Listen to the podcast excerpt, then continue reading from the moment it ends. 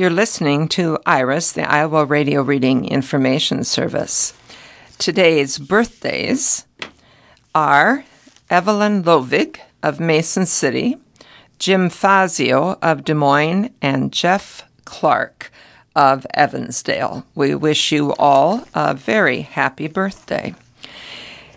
If you are hearing us on your television on Iowa PBS and you are not a registered IRIS user, please give us a call at 515 243 6833 so we can get you on our list. We need to know who is listening in order to keep our services free. There are no obituaries in today's Des Moines Register, so we will continue with news. And here is Nicole with our next story. All right. Um, there is another devastating wildfire that's burning in Hawaii.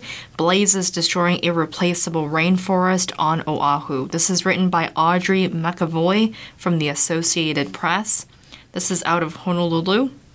A wildfire is burning in a remote Hawaii rainforest is underscoring a new reality for the normally lush island state just a few months after a devastating blaze on a neighboring island leveled an entire town and killed at least 99 people.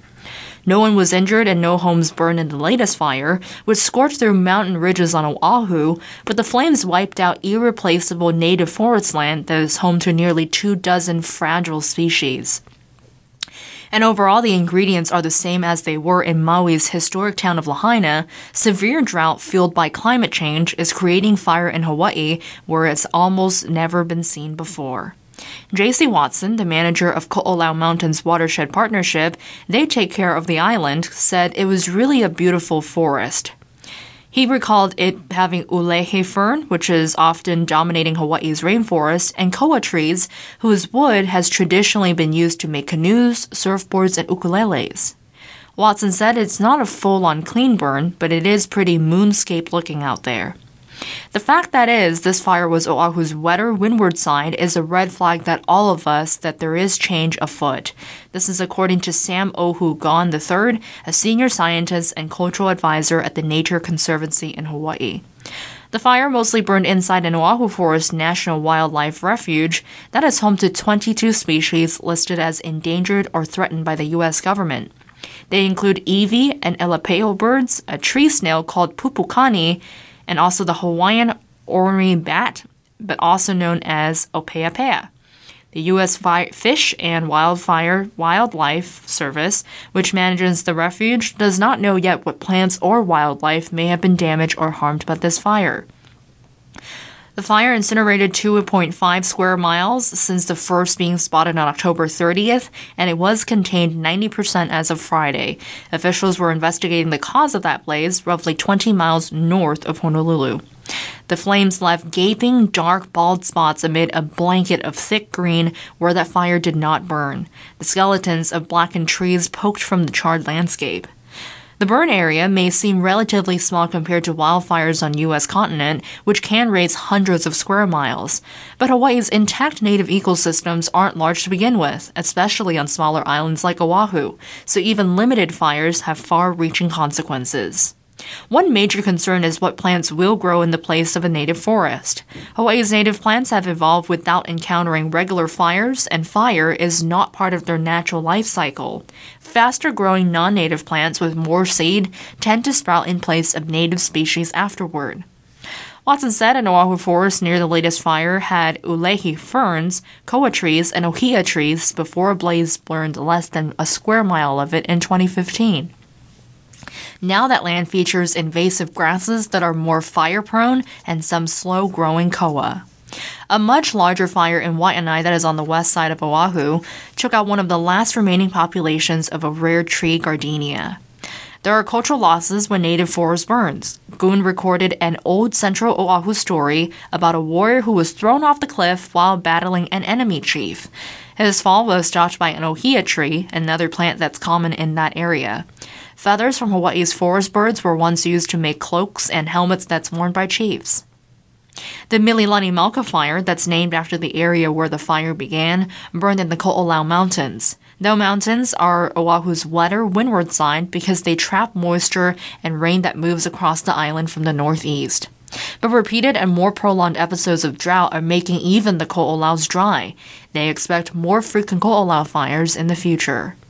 Hawaii fires are almost always started by humans, so Goon says more needs to be done to raise awareness about prevention. Native forests could be further protected with buffer zones by planting less flammable vegetation in former sugarcane and pineapple plantation lands that's often found at lower elevations. This fire is also likely to affect Oahu's freshwater supply, although that is challenging to measure. Oahu's 1 million residents and visitors get their drinking water from aquifers, but that usually takes decades of rain to seep through the ground to recharge them. Native forests are the best at absorbing rain, so this disappearance of high quality forests certainly will have some effects. Firefighters in rain last week finally tampered down that blaze, but Goon urged the action now to make sure that doesn't turn into a yearly fire, nibbling away at the source of our water supply. Catholic campaign in Ohio falls short. Results show divide on abortion within church. This is by Dan Horn of USA Today.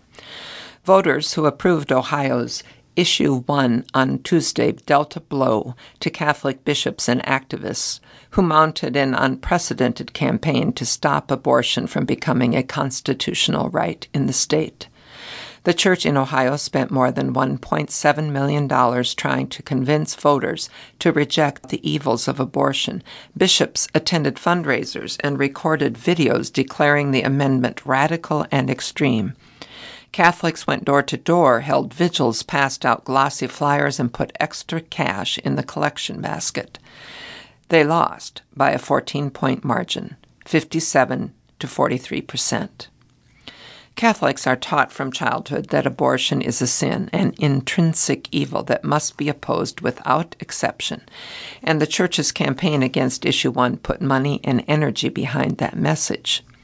Through the end of October, the Archdiocese of Cincinnati alone contributed more than $1 million to the Protect Women Ohio Political Action Committee that led the charge against Issue 1, according to state campaign finance records. The Diocese of Columbus kicked in 500,000 and the Diocese of Cleveland gave another $200,000. Those totals don't include separate, undisclosed expenditures by the dioceses themselves for ads, signs, and campaign flyers, such as the Vote No mailer the Archdiocese sent to 125,000 households in 19 counties. Final campaign spending reports come out on December 15th. At a time when some parishes and schools struggled to pay the bills, the church's investment was significant. The Archdiocese's $1 million contribution to the campaign is roughly what it cost the church to run Catholic charities last year. Despite voters' embrace of Issue 1, Catholic church leaders say they don't regret venturing so directly into politics or investing so much in the campaign. Your sacrifices prove that the Church will never abandon her mission to support human life, Ohio's Catholic bishops wrote in an open letter to the faithful on Wednesday. We will persevere in this mission. The campaign's failure exposed a divide between the Church's uncompromising moral and spiritual arguments against abortion and the more nuanced view of most Americans, including millions of Catholics. Cincinnati Archbishop Dennis Schnurr called the amendment horrifying and said its passage Tuesday is deeply disturbing. The bishops in their letter repeated their assertion that Issue 1 would harm women, children, and families. Today is a tragic day, they wrote. However, Pew Research Center polls, among others, show that roughly 6 in 10 Americans believe abortion should be legal in some or all cases. Those same polls find Catholics aren't much different from the rest of the population, with about 56% saying abortion should be legal in some or all cases. The election results Tuesday track closely to those numbers, with nearly 57% of, of Ohioans voting yes for an amendment that guarantees the right to an abortion through fetal viability or about 24 weeks. After viability, the uh, law allows the state to enact restrictions with exceptions when necessary to protect the life or health of the mother. Throughout the campaign, the bishops described those exceptions as radical and the viability threshold as unreasonable. The outcome Tuesday suggests they struggled to win over some Catholics as well as non Catholics. A Cincinnati Enquirer analysis of the election results in the U.S. religion census, which is not associated with the U.S. Census, found that a majority of voters in several Ohio counties with large Catholic prop- populations voted in favor of Issue 1.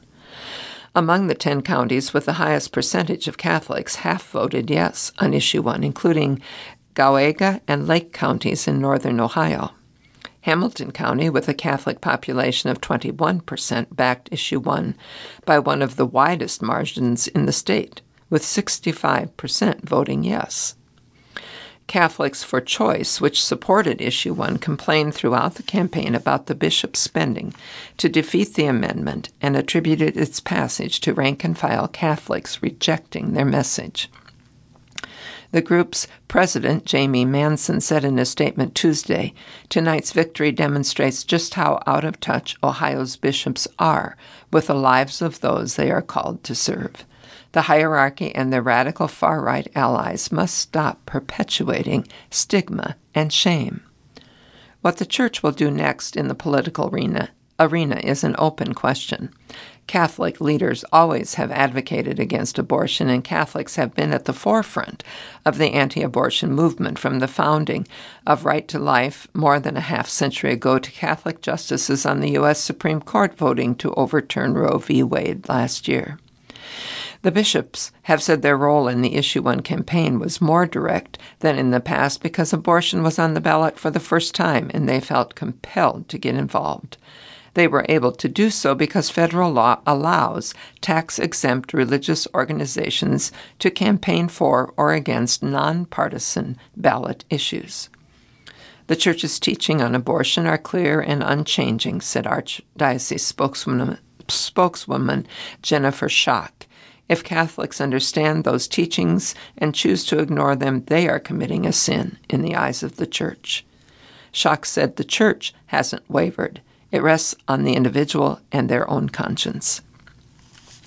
Even in defeat, Schack said the campaign against Issue 1 served a purpose, reminding Catholics why they fight this fight. She said, We have had a heroic, heroic effort. There's value in the people of the Archdiocese and the Church coming together strongly to promote life. The state's Catholic bishops offered few clues about whether they now would get behind a new anti abortion effort, such as a national abortion ban, or step back from their political activism of the past several months. But they made clear their work won't end with Issue 1. Schnurr wrote this The passage of Issue 1 shows that there remains a desperate need for conversion of hearts and minds. All right, and then the next story is also from the Nation and World Extra. Capitol rioter from Arizona plans to run for Congress. Jacob Chansley, the spear carrying rider whose horned fur hat bare chest, and face paint made him one of the more recognizable figures in the January 6, 2021 assault on the U.S. Capitol, apparently aspires to be a member of Congress. Online paperwork shows the 35 year old Chansley filed a candidate statement of interest on Thursday, indicating he wants to run as a Libertarian in next year's election for Arizona's 8th congressional district seat. U.S. Representative Debbie Lesko, a 64 year old Republican representing that district since 2018, announced last month that she won't seek re election. Her term officially ends in January of 2025. Chansley pleaded guilty to a felony charge of obstructing an official proceeding in connection with the Capitol insurrection. He was sentenced to 41 months in prison in November of 2021 and served about 27 months before being transferred to Phoenix halfway house in March of 2023. Chansley grew, grew up in the greater Phoenix area. And Chansley is among the more than 700 people who have been sentenced in relation to Capitol riot related federal crimes. Authorities said that Chansley was among the first rioters to enter the Capitol building, and, the, and he acknowledged using a bullhorn to rouse the mob. Although he previously called himself the QAnon shaman, Chansley has since disavowed the QAnon movement. He identified himself as Jacob Angeli Chansley in the candidate statement of interest paperwork that's filed with the Arizona Secretary of State's office. The U.S. Constitution doesn't prohibit felons from holding federal office, but Arizona law prohibits felons from voting until they have completed their sentence and have their civil rights restored. Emails that sent to Chansley and his attorney seeking comment on his political intentions weren't immediately returned on Sunday. Another story about um, representatives in Congress, longtime New York Democrat to leave Congress. This by Carolyn Thompson of the Associated Press from Buffalo, New York. U.S. Representative Brian Higgins, Democrat of New York, said Sunday he will leave Congress before the end of his current term after growing frustrated with dysfunction in Washington. It's just a time for change, and I think this is the time, Higgins, age 64, said at a news conference. He plans to leave office during the first week of February. Higgins, who serves on the House Ways and Means and Budget Committees, began his 10th term in January. Congress is not the institution that I went to 19 years ago. It's a very different place today, he said. We're spending more time doing less and the American people are not being served. Higgins joins a number of Congress members who have recently announced they would not seek reelection next year, including Republican Representative Brad Wenstrup of Ohio, who added his name to the list last week. Higgins said, I want to come back to the city and serve this city that I have represented in Washington for the past 19 years.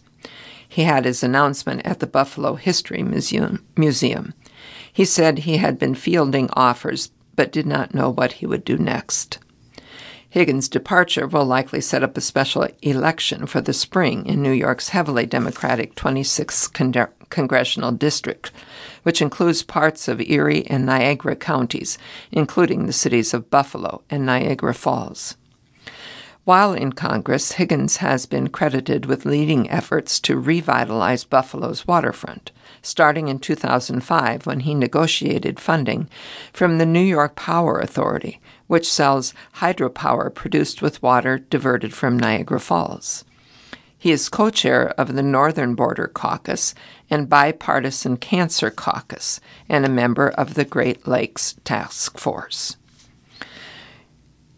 Senator Tim Kennedy said in a statement his work in Washington and Western New York will be remembered for what it was strategic, innovative, and at its core, always focused on why we do what we do as public servants, which is to help people.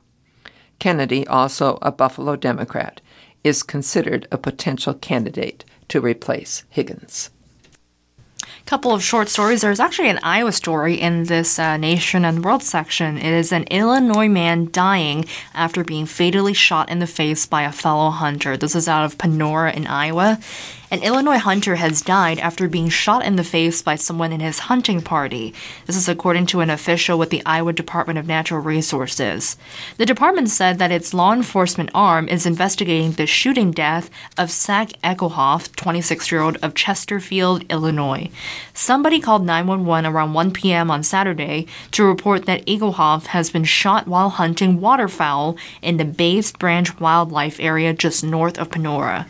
Emergency medics rushed him to a spot to be picked up by a medical helicopter, but he died on the way. Conservation Officer Jeremy King said that the shooting appeared to be accidental. The Guthrie County Sheriff's Office and the Iowa State Patrol are also helping with that investigation. This wildlife is about 40 miles northwest of Des Moines. Another short, small animals may have been fed to reptiles out of Tucson, Arizona, from the Associated Press. Roughly 250 animals that were transferred from California to Arizona may have ended up being fed to reptiles. That's according to two humane societies. Tucson TV station KVOA investigated the animals' whereabouts in September, a month after 300 small animals were transferred from the overcrowded San Diego Humane Society to the Humane Society of Southern Arizona in Tucson. The Arizona Republic reported that the transfer was a collaboration between the two groups and that the animals that went to a man who ran for a reptile breeding company that also sold both live and frozen animals for reptile feed. The newspaper said the man ended up returning 62 of the animals to the Tucson based Humane Society, leaving about 250 rabbits, guinea pigs, rats, and mice to an unknown fate. Humane Society of Southern Arizona Board Chair Robert Garcia said at a news conference, We could not have conceived something like this happening in connection with our organization. I'm heartbroken for the animals. I'm heartbroken for our community. I'm heartbroken for our organization whose mission is to protect and save animals. The Humane Society of Southern Arizona fired its CEO last month and also accepted the resignation of its chief operating officer. The Tucson organization now is considering legal actions against the reptile breeding company, with the completed report of its internal investigation expected next month. The San Diego Humane Society's investigation remains ongoing. Continuing with some of the brief um, notices, U.S. military says five crew members died when aircraft crashed. This from Berlin. Five U.S. service people were killed when a military helicopter crashed over the eastern Mediterranean Sea during a training mission, U.S. officials said on Sunday. The military's European command said all five crew members on board were killed when the aircraft went down during a routine air refueling mission as part of military training. The military said that the cause is under investigation. There are no indications of any hostile activity involved. It wasn't immediately clear which military service the aircraft belonged to. The Air Force has sent additional squadrons to the region, and the USS Gerald R. Ford aircraft carrier, which has an array of aircraft on board, has also been operating in the eastern Mediterranean. Pan Mass Challenge donates record 27 million or, I'm sorry 72 million dollars to cancer charity. This is from Boston.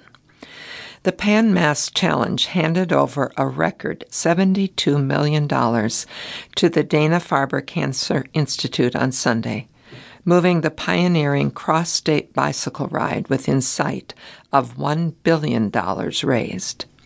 The summertime ride to the tip of Cape Cod is the largest single event athletic fundraiser in the world, raising $972 million for cancer care since 1980. It is the largest single contributor to Dana Farber and its Jimmy Fund. A total of 6,500 participants cycled up to 211 miles across the state for the 44th PMC in August. Two arrested after apartment fire was possibly caused by fireworks. This from Atlanta.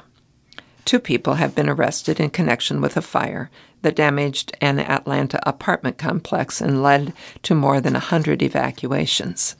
Atlanta news outlets reported that the fire happened Friday night. Firefighters were still on the scene Saturday putting out hot spots. Investigators believe the fire may have been caused by fireworks being ignited on the roof, police said. Seventeen people were treated for smoke inhalation as a result of the blaze at the Reserve at La Vista Walk apartments. The Atlanta Journal Constitution reported that the Red Cross is assisting 28 displaced residents. The suspects face charges of first degree criminal damage to property and reckless conduct. An Atlanta police officer was among the apartment building's residents. And finally, this short piece Greece's opposition Syriza party. Greece's main opposition party suffered a split Sunday when a left wing faction announced it was breaking away, accusing the party's recently elected leader of abandoning its core ideologies for a sort of right wing populism. Umbrella, a faction led by Euclid, Euclid Tsakalotos, a former finance minister during Syriza's government of 2015 to 19, announced its departure with a statement that accused party leader Stefanos Kasselakis of Trumpian practices and right leaning populism. The once dominant party has been in disarray ever since its resounding defeat by conservative New Democracy in double elections in May and June. Already in opposition since 2019, Syriza had hoped to regain power. Instead, it was roundly disavowed, falling in the most recent election to 17.8% compared to New Democracy's 40.6%, a result that led longtime leader Alexis Tsipras to announce his resignation. And we're sailing closer to the end of our broadcast this half hour, so we'll end on 50 states.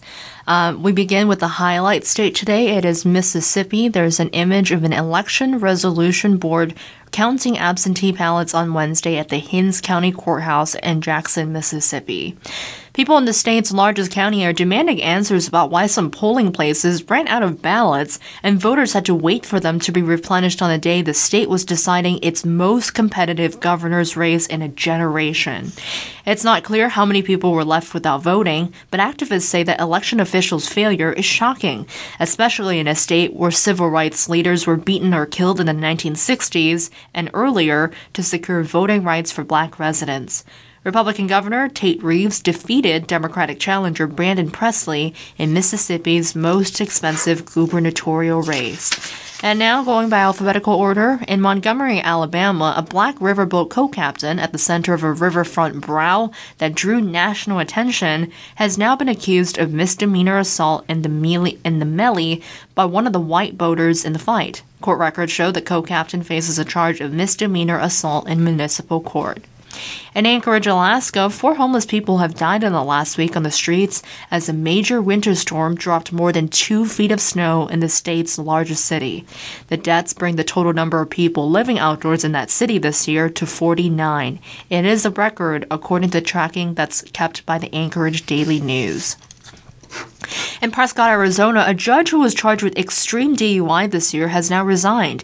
The State Commission on Judicial Court announced that Sally Hancock has agreed to not serve as a judicial officer in that state again. In Russellville, Arkansas, the Yell County Sheriff's Department said the region's most wanted oh, methamphetamine dealer has now been taken into custody after eight months on the run.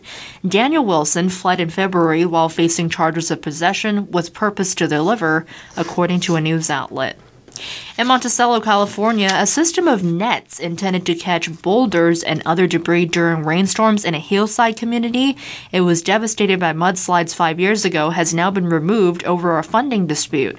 The nonprofit project for resilient communities installed the ring nets after flooding triggered a debris flow that destroyed hundreds of homes. And in Pueblo, Colorado, the city mayoral race is heading to a runoff between City Council President Heather Graham and incumbent Mayor Nick Gracie. Gradishar. That's according to the last round of vote that's tallied released by the Pueblo County Clerk's Office. And in Killingly, Connecticut, Democrats have flipped the town school board in last week's municipal elections. Following more than a year of controversy over a grant funded mental health center, the wins in a Republican leaning town come after a series of controversies and official state inquiry. And finally, in Denver, Delaware, Delaware State University is headed to the moon. Thanks to, thanks to an $899,000 grant from the National Aeronautical Space Agency, the institution's engineering and optics expertise will be utilized in the Lunar Land Rover mission. It's been our pleasure to read for you this morning. I'm Rachel Mithelman. My partner at the microphone has been Nicole Tam. Now we'll take a short break to allow our next readers to get into place.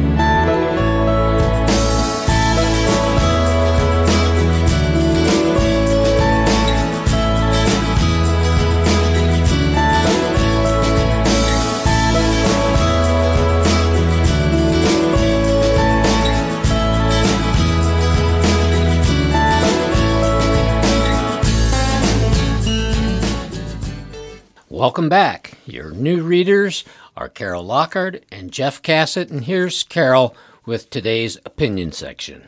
Call for a ceasefire in Israel Hamas war. This is by Rami Nash Ashibi, guest columnist. The White House announcement of daily four hour pauses of Israeli attacks in light of the carnage and destruction Gazans have endured over the past month is woefully inadequate given the magnitude of the devastation. Excuse me.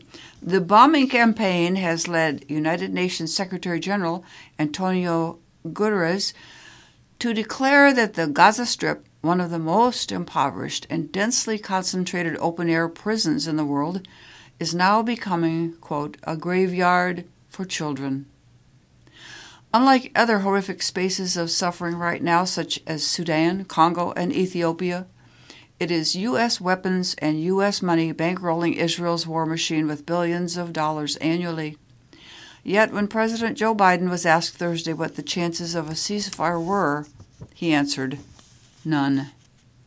When asked whether Israelis' retaliatory strikes have been working since Hamas attacked on October 7th, he responded, they're working in the sense that we're hitting the targets they're seeking, as if to confirm that this is a joint U.S. Israeli led operation. The only Palestinian in the room. Two weeks ago, I was the only Palestinian among five other American Muslims to meet with President Biden. The meeting had been planned months earlier to discuss a White House effort around Islamophobia, similar to the one it introduced in May around anti Semitism. Yet, with the brutal realities in Gaza worsening by the hour, the meeting agenda shifted to challenging the president and his administration on its policies and language around what many were seeing as indifference and its contribution to Palestinian suffering. I was never comfortable with being the only Palestinian in this meeting and after consulting others and hearing a horrendous statement made by the president October 25th questioning the number of Palestinians killed, I made up my mind to withdraw. Other participants had misgivings about being in this meeting without significant representation of affected Palestinian community members, and I knew my decision to pull out would only add to that anxiety. A Palestinian American woman from Gaza, who was originally slated to be among folks to meet with the president, told me, I lost 100 relatives in Gaza this week, and I don't have the luxury of getting caught up in who is in that room. Right now, you are the only Palestinian today who can look directly at that man and speak to our pain and call for an immediate ceasefire. With that, I consented to being in the room. President Biden called for ceasefire. In that October 26th meeting, I asked the president to call for a ceasefire. We reminded him that it is a call that 66% of the American electorate and countless voices across the globe are making louder every day.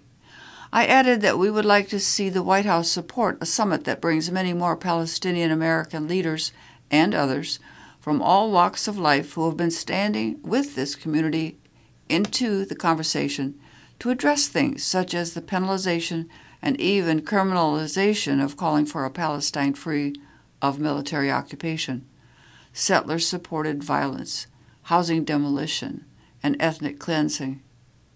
I said we needed him and others to stand with those, including thousands of Jewish Americans and Israelis to reject the idea that the support for Palestinian self determination or critique of Israel is synonymous with the dark and evil history of anti Semitism or with Hamas attacks.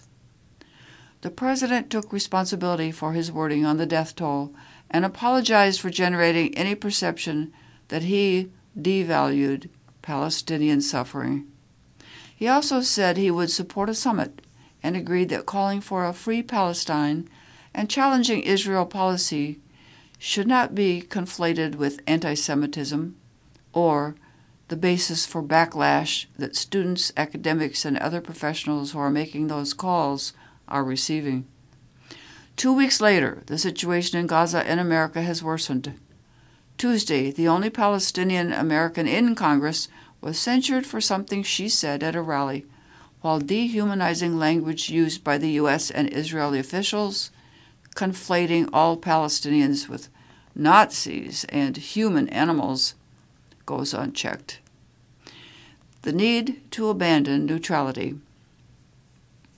I have been a community organizer on Chicago's South Side for the past three decades and see much of the world through those experiences.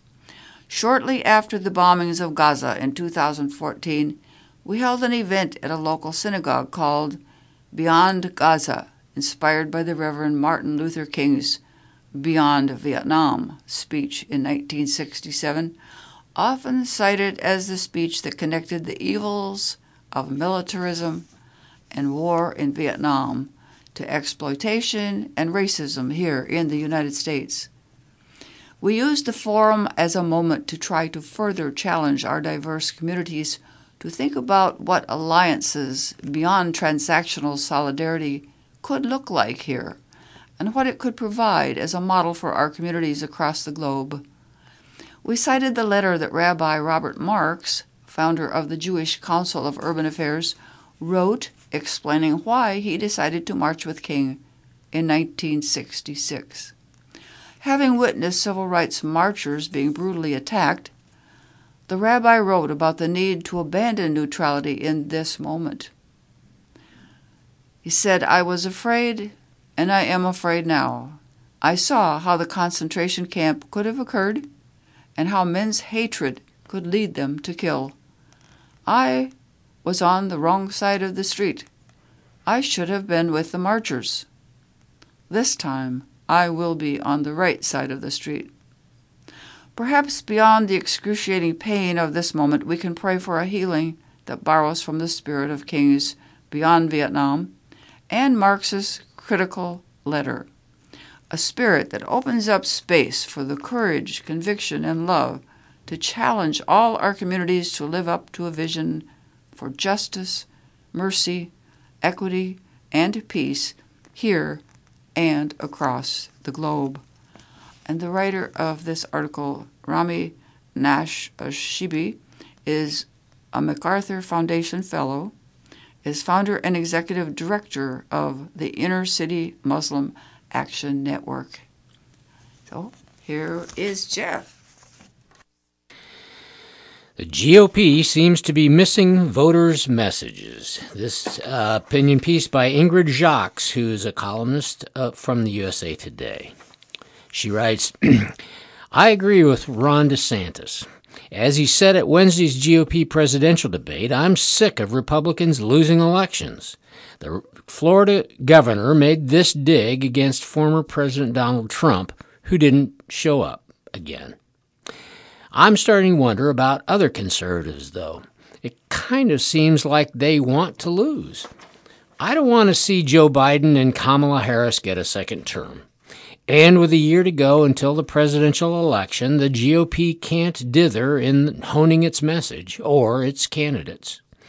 Tuesday's elections were another reminder Republicans are out of touch with what most of the country wants. In Ohio, Kentucky, and Virginia, abortion was on the ballot, and voters overwhelmingly sided with abortion rights and candidates who support them. From what we've seen in the midterm elections last year and Tuesday's results, that issue alone could determine the outcome of 2024. After the U.S. Supreme Court overturned Roe v. Wade last year, regulating abortion returned to the states and the people.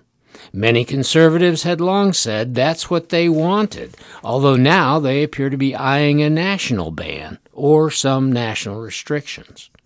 Nikki Haley, a former South Carolina governor and former U.S. ambassador to the United Nations, stood out at Wednesday's debate from the other four candidates in her stance on abortion. She repeated how she is unapologetically pro life but that she understands any kind of national ban isn't possible now, given the political dynamics in Congress, and she seems content with letting the states grapple with the issue. As much as I'm pro life, I don't judge anyone for being pro choice, and I don't want them to judge me for being pro life, she said. South Carolina Representative Nancy Mace has echoed similar sentiments, and other Republicans really need to pay attention. In case the MAGA crowd has forgotten, Trump is also opposed to a federal ban and has criticized states enacting strict bans, as DeSantis did in Florida. Although, with Trump, his views on abortion seem more politically expedient than deeply held. Voters in Ohio this week made it clear they weren't happy with the election that, er, that with the excuse me with the direction that state was going in. Republican Governor Mike DeWine and the GOP legislature had signed off on a six-week ban with no exceptions for rape or incest, which no doubt motivated many people to go to the polls. Roughly one in five Republicans supported the measure to amend Ohio's Constitution, along with a majority of independent voters. What's ironic to me in such states as Michigan, which passed a similar constitutional abortion amendment last year, and Ohio, is that the pro life proponents ended up with much less excuse me, much more lenient abortion provisions than those states had before Roe. In other words, it got worse. If Republican politicians don't come up with a plan, and soon, on how to address abortion, they will keep losing on this issue. Top of the ticket really matters. Don't settle for Trump. It's not all gloom and doom for Republicans, however.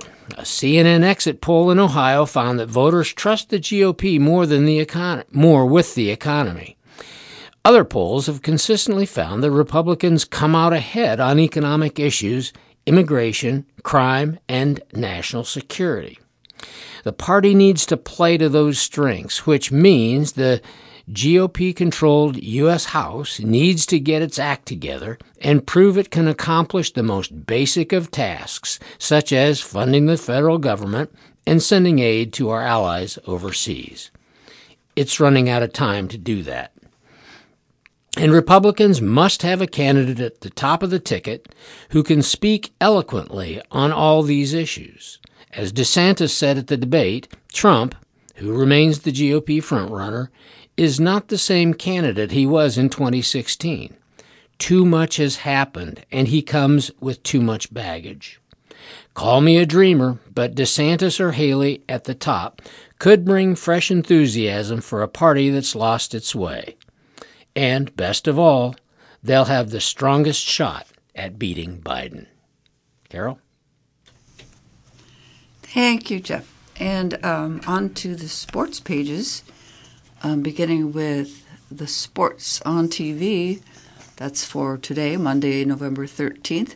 Now, the times they give are all Eastern times, so we'll have to uh, deduct an hour. Uh, for the college basketball men's 6:30 p.m. FS1 Michigan plays at St. John's at 7 p.m. on ACCN Florida Gulf Coast at Pittsburgh CBSSN East Tennessee State plays at Butler 8 p.m.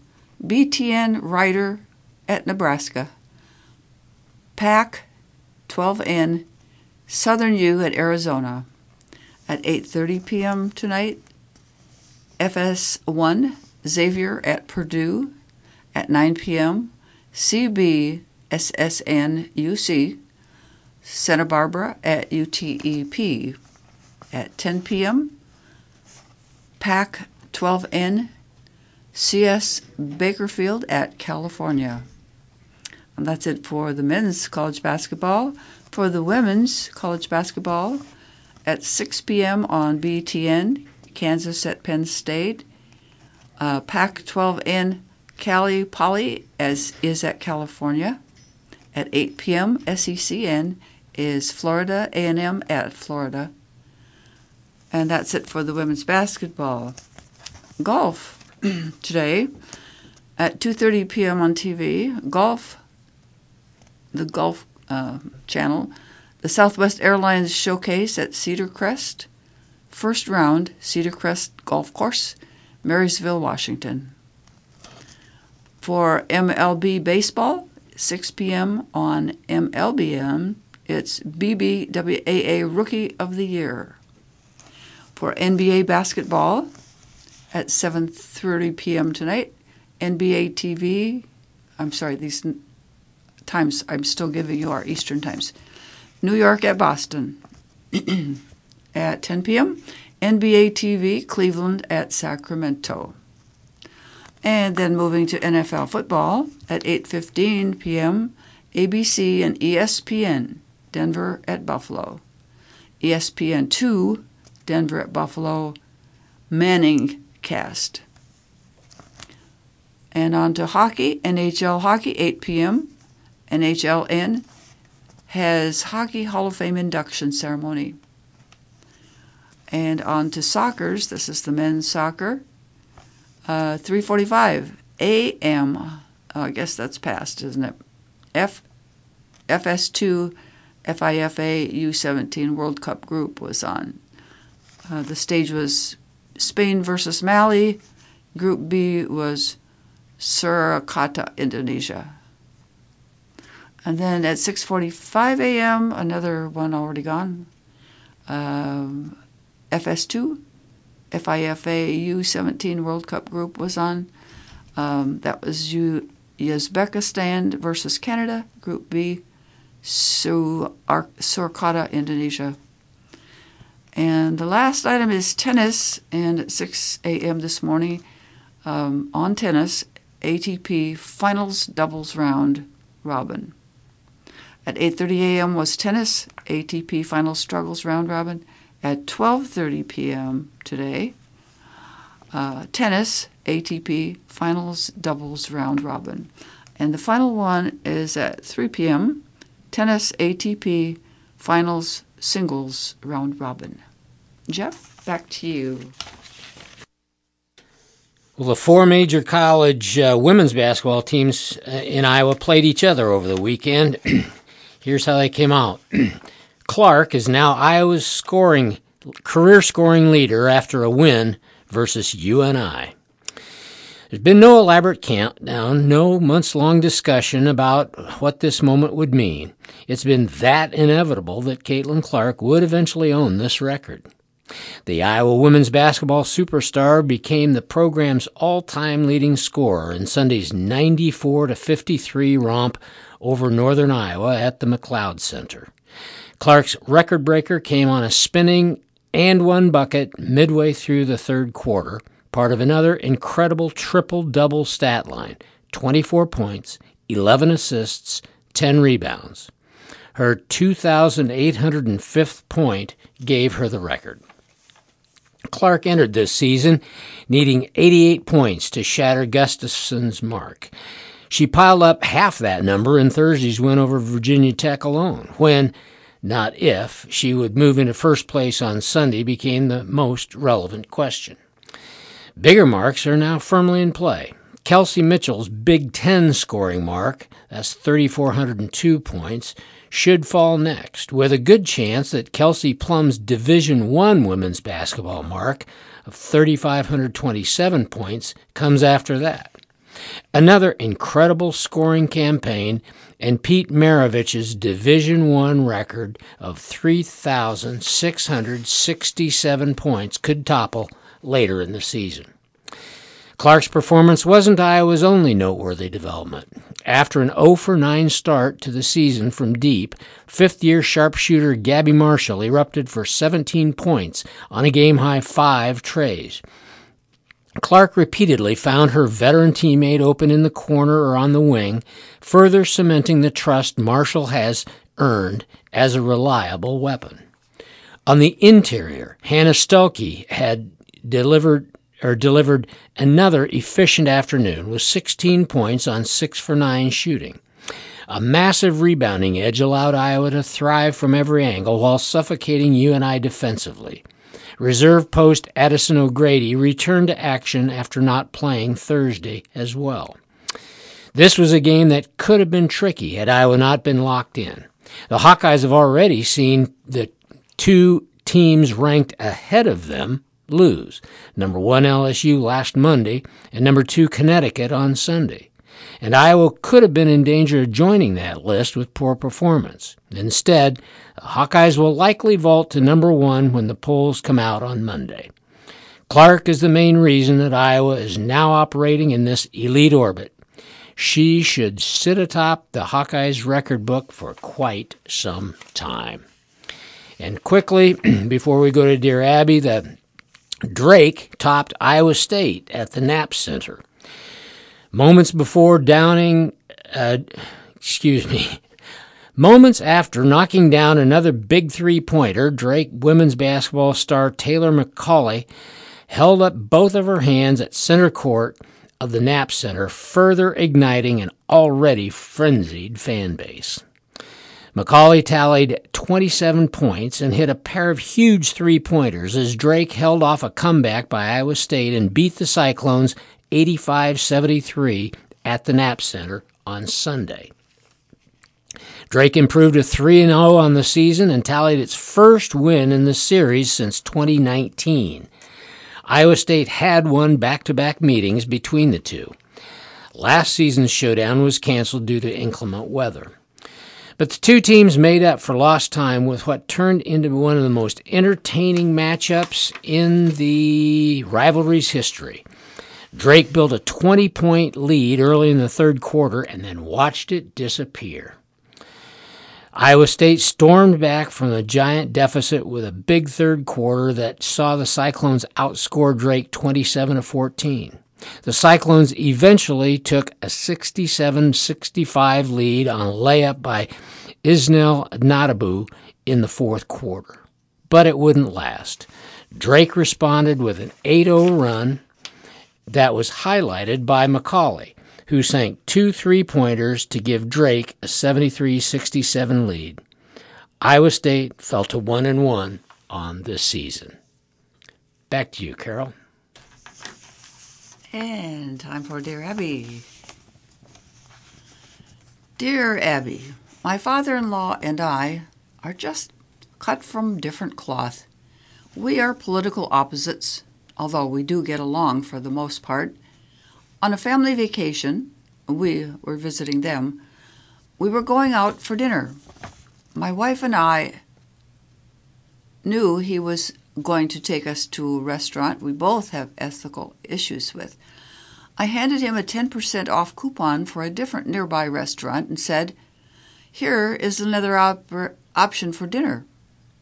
When he responded that he thought we'd go to the first place, I said, Sorry, I have some moral issues with it and I won't eat there. Is there somewhere else we can go?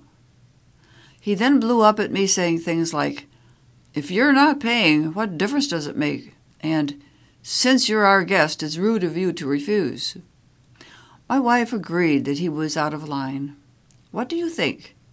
Was it rude of us as their guests, or rude of him as a host not to accommodate us? Signed, Not Going There in Nebraska. Abby says, Dear Not Going, you have a loyal and loving wife. However, a more honest and less biased spouse would have pointed out, privately, that your manners were atrocious. A gracious guest accepts the hospitality offered by their host rather than trying to turn the occasion into a demonstration of cancel culture. You owe your father in law an apology. Second letter Dear Abby, my husband and I are retired and are both managing separate cancer diagnoses. This makes our finances hard to predict in the event one of us needs expensive medication. We did a good job saving for retirement and we live comfortably. Our adult daughter contracted Lyme disease 10 years ago and became very ill. She endured years of painful treatments, which were not covered by insurance, during which time her husband divorced her. We stepped in to help with her medical bills. While the Lyme is no longer detectable in her system, some of the symptoms have never completely gone away. Now she's undergoing more tests looking at hormone imbalance. My husband is angry that we are still paying some of her medical bills. She works, has insurance, and pays for what she can. We can afford to help her, and I don't understand why her father doesn't want to help her anymore. We've argued about this many times over the years, and I'm frustrated with the situation. I'm not willing to give up on her like so many others have. What can I say to him the next time he confronts me about paying her medical bills? Signed Devoted in Oregon. And Abby says, Dear Devoted, it may be time to stop arguing with your husband about this. Your adult daughter works and has medical insurance. You and your husband are both medically fragile. While I understand your desire to protect your daughter, you should not be supplementing her income if it threatens your access to the medications you may need in the future. Jeff, back to you. Well, that brings us to the end of the Des Moines Register for today, the uh, 13th of November, 2023. I'm Jeff Cassett. My partner at the microphone for this last half hour has been Carol Lockard. Earlier, you heard from Nicole Tam and Rachel Mithelman. You can listen to Iris programs on any computer or smart device at any time at iowaradioreading.org. Support for today's readings comes from the Des Moines Register, Iowa Public Radio, Iowa PBS, and bensoundmusic.com. Thank you for listening to Iris, IRIS' first and only radio reading service.